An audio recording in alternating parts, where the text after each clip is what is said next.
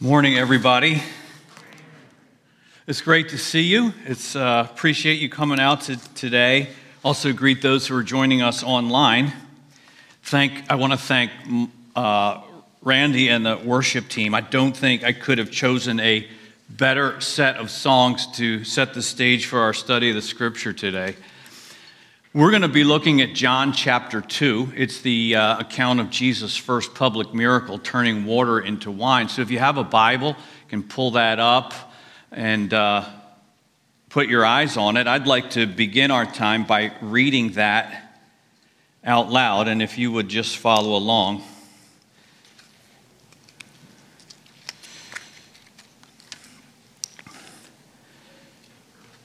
It's what the scripture says. On the third day, and I'll just pause to say that phrase would make more sense if you also read John chapter 1. But it really means third day, the third day since Jesus had this encounter with Nathanael. He's outlining the first week of Jesus' public ministry. So on the third day, a wedding took place at Cana in Galilee. Jesus' mother was there, and Jesus and his disciples had also been invited to the wedding. When the wine was gone, Jesus' mother said to him, They have no more wine. Dear woman, why do you involve me? Jesus replied, My time has not yet come. His mother said to the servants, Do whatever he tells you. Nearby stood six stone water jars the kind used by the Jews for ceremonial washing, each holding from 20 to 30 gallons. Jesus said to the servants, Fill the jars with water. So they filled them to the brim. Then he told them, Now draw some out and take it to the master of the banquet. They did so. And the master of the banquet tasted the water that had been turned into wine. He did not realize where it had come from, though the servants who had drawn the water knew. Then he called the bridegroom aside and said, Everyone brings out the choice wine first, and then the cheaper wine after the guests have had too much to drink. But you have saved the best till now. This the first of his miraculous signs Jesus performed at Cana in Galilee, and his disciples put their faith in him.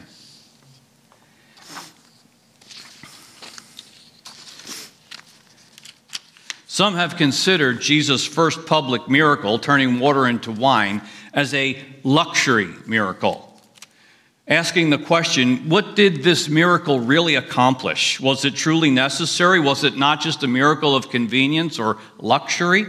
It's not as if a demon possessed person uh, was released and freed from the clutches of Satan, or a sick person freed from a debilitating illness, or a dead person brought back to life. It was water turned into wine for a wedding. What was accomplished here? Was it simply the saving the newlywed couple from the embarrassment of running out of wine? Is that it? Or is it possible that there's more going on here than at first, is, than is obvious at first?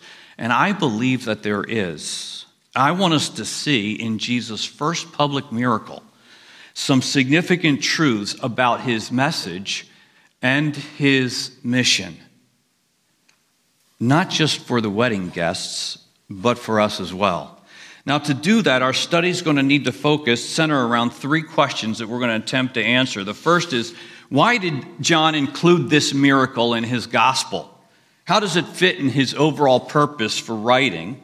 Our second question then is how are we to understand this seemingly awkward conversation between Jesus and his mother? And then finally, we'll ask how does the water to wine miracle point to Jesus' suffering and to our salvation? So let's start with this first question. Why did John include this miracle in his gospel? And I'll give you a couple answers. First, first is this it's not to address the propriety or impropriety of drinking wine. So let's just deal with this at, at the outset. No first century reader was wrestling with the question of whether Christians should drink wine. If you drink or enjoy a glass of wine, and if you appeal to this event from Jesus' life to support that decision, you are not incorrect. Jesus miraculously creates a lot of high quality wine for his friends to enjoy. But you might also be missing the reason for which John includes this miracle in his gospel. There's something more important going on here. Now, I'll just tell you where I am on that question. I, I made the decision that I'm not going to drink alcoholic beverages at all, and I've got a variety of reasons for that, not the least of which is my desire to stand in solidarity, solidarity with my brothers and sisters in recovery. I've got 54 years of life of not drinking, except for a sample here and there, and I can't find a compelling reason why I should start now, but I got a handful of good reasons why I shouldn't. And I don't hesitate to commend that position to all of you. I do expect to drink eventually, one day, with Jesus. In his kingdom, he said to his disciples, I will not, on the last, at the Last Supper, the night of his betrayal, I, I will not drink the fruit of the vine again with you until that day we drink it anew in the Father's kingdom. So I think that's going to be a good time for me to, uh, to join Jesus in a celebration like that. But again, this is not a question that any of John's uh, readers in the first century were wrestling with. So here's a second reason uh, that I think we need to consider. John doesn't include this because it was Jesus' first miracle. Now, the beginning is a very good place to start.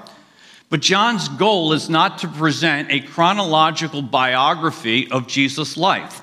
If it were, you might have expected that he would include the details of Jesus' amazing and miraculous birth.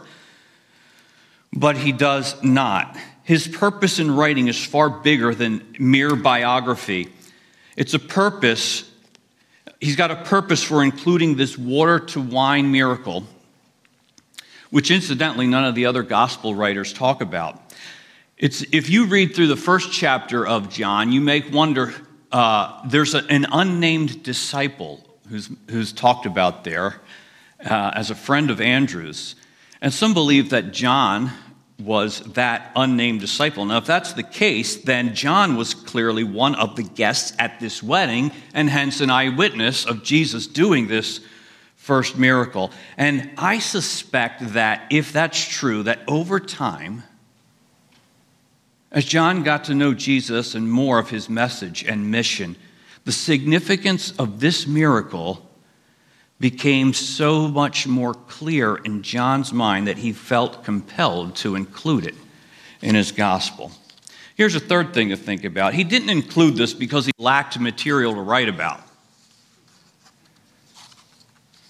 Clearly, John had a lot of material from which to choose as he put together his gospel. In fact, he concludes his gospel with a, uh, a statement which, which I think has an apparent touch of hyperbole. He says, Jesus did many other things as well. If every one of them were written down, I suppose that not even the whole world would have room for the books that would be written. So clearly, John had to deliberately pick and choose which events from the life of Jesus to narrate in his gospel. 21 chapters only gives you so much room. And yes, I know the chapter divisions came later. Certainly, John has a purpose for every event, miracle, teaching, conversation that he has chosen to narrate for us in his gospel. Well, why then? And I think a lot of the answer lies right here. John wanted to convey truth about Jesus, Jesus' message and mission that would bring us to faith in him. So, again, as you move towards the end of his gospel, John says this Jesus did many other miraculous signs in the presence of his disciples, which are not recorded in this book. But these, these miraculous signs, are written that you may believe that Jesus is the Son of Christ, the Christ, the Son of God, and that by believing you might have life in his name. In other words, everything John has chosen to narrate for us in his gospel is chosen with very specific salvific intent. That is, he wants them to lead us to salvation, that by believing you may have life in his name, he says. And John, at the end of this account of the miracle at Cana, uh, the wedding miracle, he, he calls this the first of Jesus' miraculous signs. And a sign, of course, is an indicator, a pointer, a specific, a, a, it's pointing in a specific direction.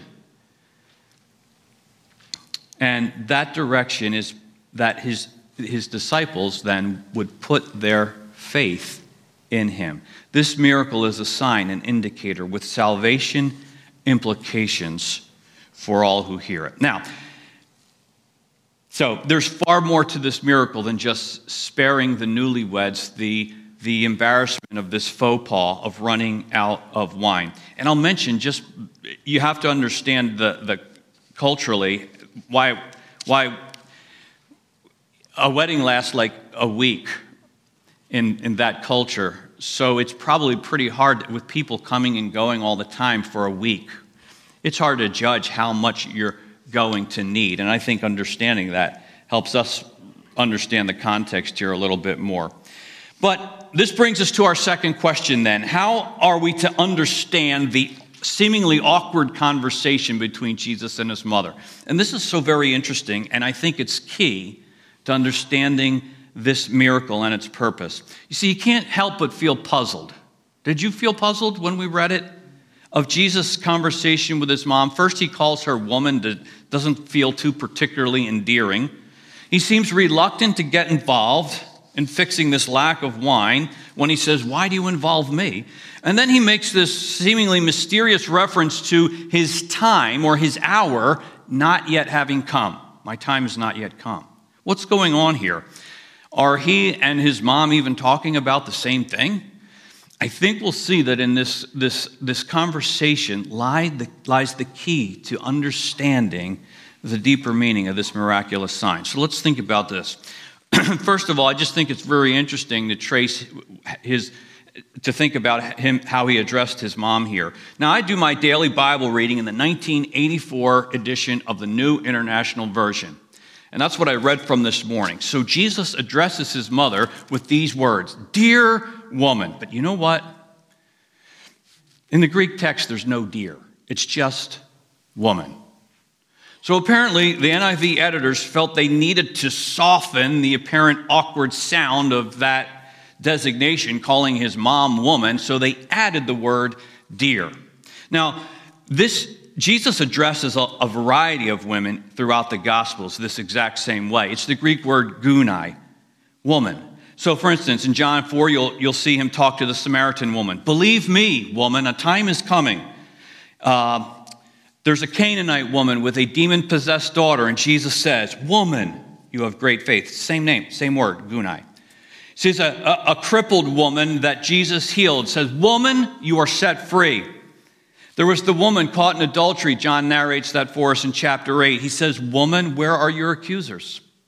Mary Magdalene, after Jesus' resurrection at the tomb, he says, Jesus says to her, Woman, why are you crying? And yet, none of those instances did the NIV editors feel the need to add the word dear, but apparently they did when he's talking to his mom. Now, interestingly, when you fast forward to the 2011 edition of the New International Version, Dear woman is changed back to just woman, but with a footnote that reads The Greek word for woman does not denote any disrespect. Well, perhaps not, but it still doesn't feel like a very endearing way to address your mom. And I can't help but think that Jesus, in this kind of formal way of speaking to her, is possibly highlighting that he and Mary are not necessarily entirely on the same page in their thinking. Now, she's appropriately concerned about the matter at hand, but Jesus seems to have more on his mind. And that feeling of distance is also felt in Jesus' next words Why do you involve me? Now, this is an idiomatic phrase. It, it literally is, What to you and to me? Which doesn't really make any sense in English. But you could also translate that what has this concern of yours to do with me? And the idea seems to be that Jesus recognizes that he and his mom are not entirely on the same page. While she's concerned about the lack of wine, at a wedding, he is focused on fulfilling the bigger mission for which the Father has sent him into the world. It's as if Jesus is saying to his mother, Mom, you're thinking about saving this couple from embarrassment, which is fine and good, but I'm thinking on a deeper level of my greater mission to save the world from sin. And then finally, he answers her, My time has not yet come. It's literally my hour. My hour has not yet come. What hour? What time? The hour to launch himself publicly as a miracle worker, the hour to go public the time to show his power to the world? no. You have to see that in the Gospel of John, the discussion of Jesus' hour or Jesus' time, coming, having come, having not yet come, it's a clear reference to the events surrounding his suffering and death on the cross. That is his hour. And you got to do a quick survey of John's gospel, and you'll see this. You can page through it with me, and I'll just talk, talk you real quickly through some of these references to Jesus' hour, Jesus' time in the Gospel of John. So in chapter 7, verse 30, it says, At this they tried to seize him, but no one laid a hand on him because his time had not yet come. Similarly, in chapter 8, verse 20, he spoke these words while teaching at the temple near the place where the offerings were put in. Yet no one seized him because his time had not yet come. As John, John narrates the story into the final week of Jesus' life before his crucifixion, he records these words of Christ in John chapter 12, 23 and 24. The hour has come for the Son of Man to be glorified. I tell you the truth, unless a kernel of wheat falls to the ground and dies, it remains a single seed. But if it dies, it produces many seeds. So again, we're seeing that Jesus' hour centered on his suffering and death. And now that he's entered into that final week of ministry, he's able to announce that the hour has come. You see this also in chapter 12, verse 27. He says, Now my heart is troubled, and what shall I say? Father, save me from this hour? No, it was for this very reason I came to this hour.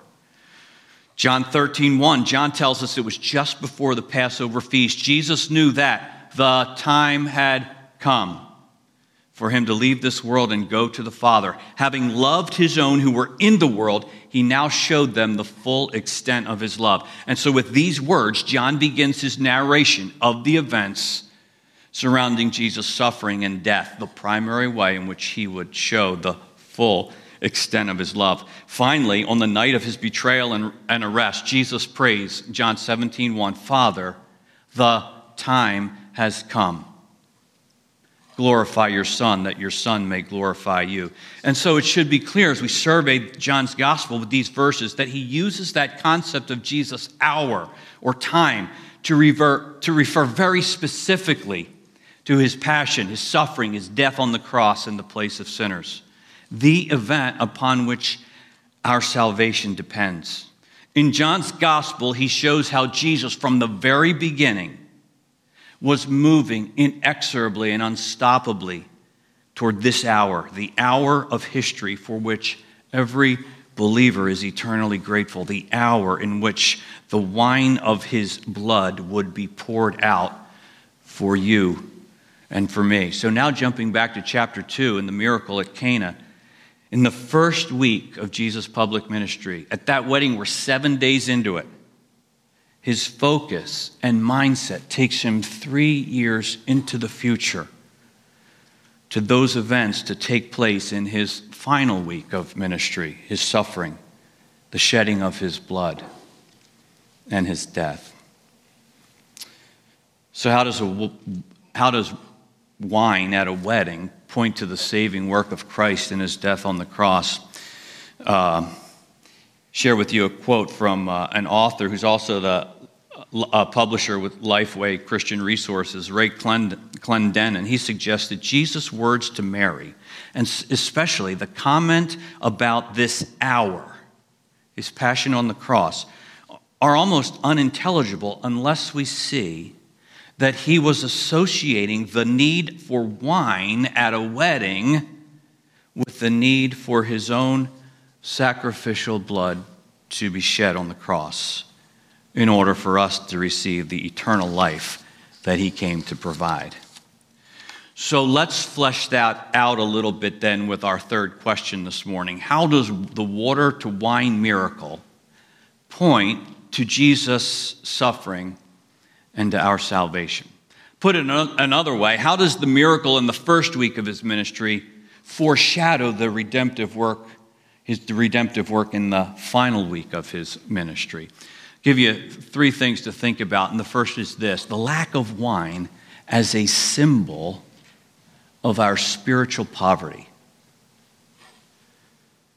Now, lack of wine, that was a temporary problem to be sure, but it's a picture of a bigger problem our spiritual poverty, our spiritual bankruptcy, our sinfulness, and our falling short.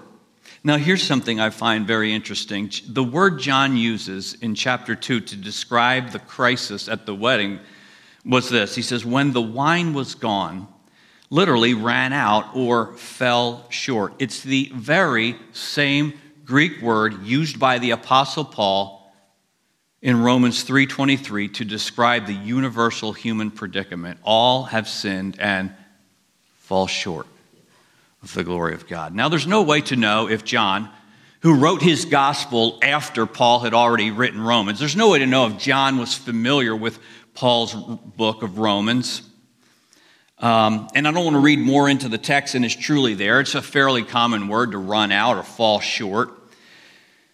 Uh, but it certainly seems appropriate to see in the dilemma of the wine a picture of a bigger problem that of our falling short of God's holy and righteous standard.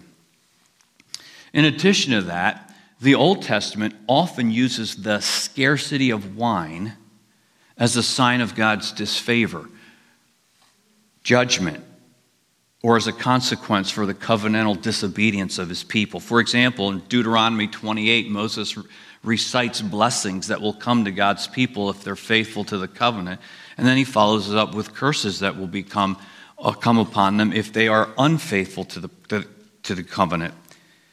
He says, You will, and then included in this curse, he says, You will plant vineyards and cultivate them, but you will not drink the wine or gather the grapes because the worms will eat them. Isaiah predicts a similar consequence for covenantal unfaithfulness. He says a 10 acre vineyard will produce only a bath of wine, just a few gallons. Further, in Isaiah, he fleshes this out a little bit more. Isaiah 24, he says, A curse consumes the earth. Its people must bear their guilt. The new wine dries up and the vine withers. All the merrymakers groan. No longer do they drink wine with a song. Another prophet, Hosea, chapter 2, verse 8, mourns Israel has not acknowledged that I was the one who gave her the new grain, the wine, and the oil. See, the wine has run out. We have all fallen short. Everyone has to come to the point, one point or another, in which we face our own spiritual poverty and see that, like the wine at the wedding, our best efforts have fallen short. The wine has run out. We do not measure up. We cannot stand before a holy and righteous God. Have you recognized your own spiritual poverty? That your wine has run out, that you stand in a desperate state before a righteous God? That's an uncomfortable but important moment. Painful though it may be, it's a moment to be embraced because the good news of the death and resurrection of Jesus won't mean anything until we face the bad news of our falling short, our running out, and not measuring up. The good news of John's gospel is that in the hour of Jesus' suffering and death, he would become poor for us so that we might become rich through his suffering.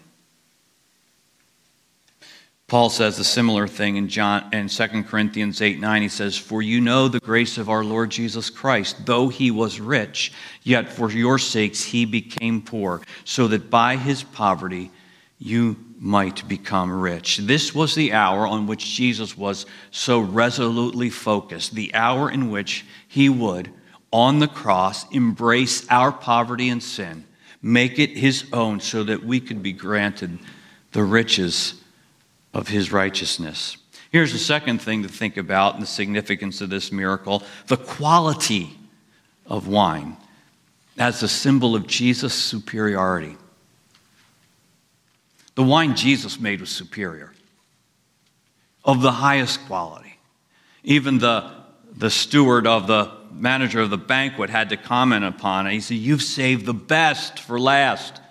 The wine then serves as a symbol of the eternal value and efficacy of Jesus' work and provision on the cross. Jesus' provision for us on the cross is far superior. Superior to what? To all our attempts at self improvement and self effort or anything on which we might rely to make ourselves acceptable to God. It's interesting to think about those six stone water jars that Jesus used for this miracle. They were huge. 20 to 30 gallons each. And they were described by John with these words the kind used by Jews for ceremonial washing. What was ceremonial washing?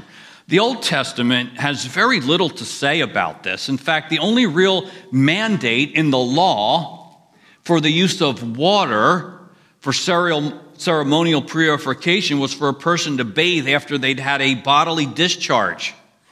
That's about it. But by the time we get to the New Testament, it seems the use of water for ceremonial cleansing had become a complex ordeal of rules and regulations for the washing of hands and of washing of utensils, not really to kill germs, but for ceremonial purification. And the gigantic size of these water jars uh, attest to how big this had become. On another occasion, religious leaders criticized Jesus because his disciples dared to eat without washing their hands. It wasn't germs they were concerned with, but the strict adherence to man made rules and regulations to make oneself acceptable to God, pure before God. It's been suggested that perhaps the empty condition of the water jars can serve to symbolize the emptiness of that way of life. So, by using the stone water jars now to hold wine, it's as if Jesus is saying, let's use those stone jars for a better purpose. And symbolically, we see the stone water jars and all the man made, ritualistic, self effort religious system replaced by something far superior. Jesus' work on the cross is superior to all our attempts to please God on our own or to make ourselves acceptable to Him. Again, every one of us must come to the place where we realize there's nothing we can do to make ourselves acceptable to God or on our own to overcome our spiritual poverty by outward rituals, impossible standards, empty religious efforts. And Jesus is illustrating that there's a big difference between external cleansing of human effort and the internal transformation that only He can provide. There's nothing we can do on our own to make ourselves acceptable to God. Self effort, sincerity, religious fervor, church attendance, ritual observation, any other human activity or endeavor. It's a dead end approach. Here's why it leads to one of two things pride, if you think you're succeeding and despair when you realize you're not. You know, and in the next chapter of John's gospel, you get to chapter 3, Jesus would make clear in his conversation with Nicodemus that only by a spiritual rebirth can anyone see the kingdom of God. Thomas Boston, who was a Scottish minister from the early 1700s, he wrote, If you are not born again, all your outward reformation is nothing. You have shut the door, but the thief is still in the house. If you're working hard to live right, to follow the rules, to measure up, there's something you need to know. Jesus' wine is better. Jesus did for us what we could never do for ourselves. For ourselves. His sacrifice is so superior to any and all man made attempts to reach God. His death on the cross, that hour for which he was focused, on which he was focused and towards which he was moving, his death on the cross and what he would accomplish there is of eternal value. It is efficacious to cover all sins for all time, for sinners of every age in every country and culture, no matter the sin. And He is the only way to a right relationship with God and the hope of eternal life. He is superior in every way. Thirdly, and finally, the provision of wine as a symbol of God's favor and blessing. You know, in the Old Testament, the abundance of wine was viewed as evidence of God's favor and blessing. Grain, new wine, and olive oil are promised to the faithful. Celebrating and the enjoyment of wine were prescribed as part of Israel's annual festival. Uh, Deuteronomy 14 26. Buy whatever you like cattle, sheep, wine, or other fermented drink, or anything you wish. Then you and your household shall eat there in the presence of the Lord your God and rejoice. Jesus' suffering and death is the ultimate expression of God's favor and blessing on you and me. Jesus marched toward this hour of suffering and death. For this hour I have come into the world.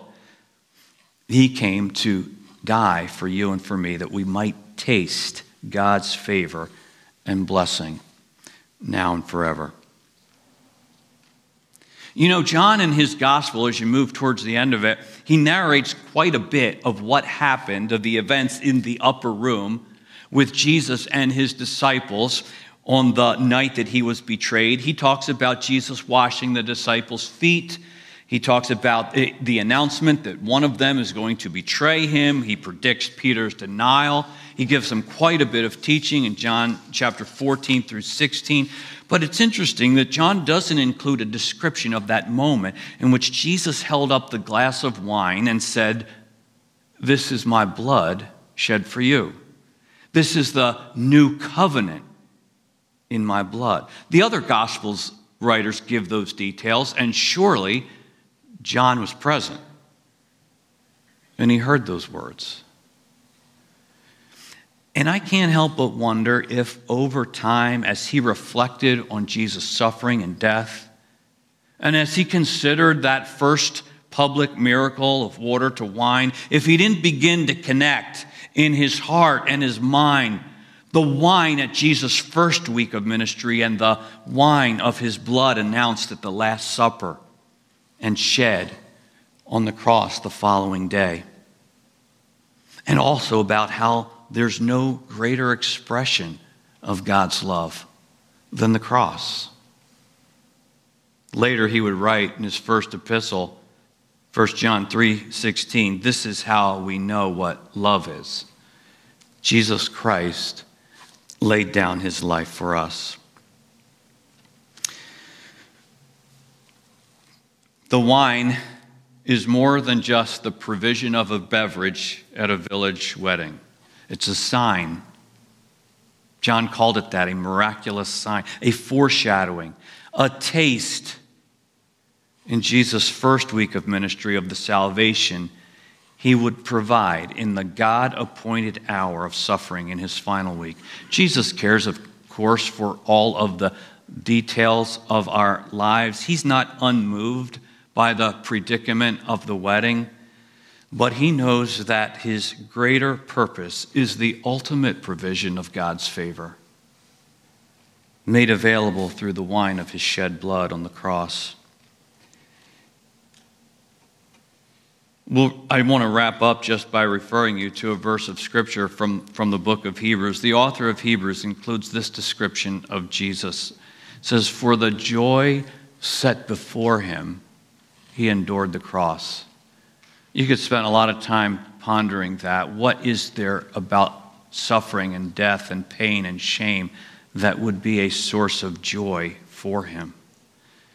Probably a variety of things, but I believe that at least part of the answer is you and me.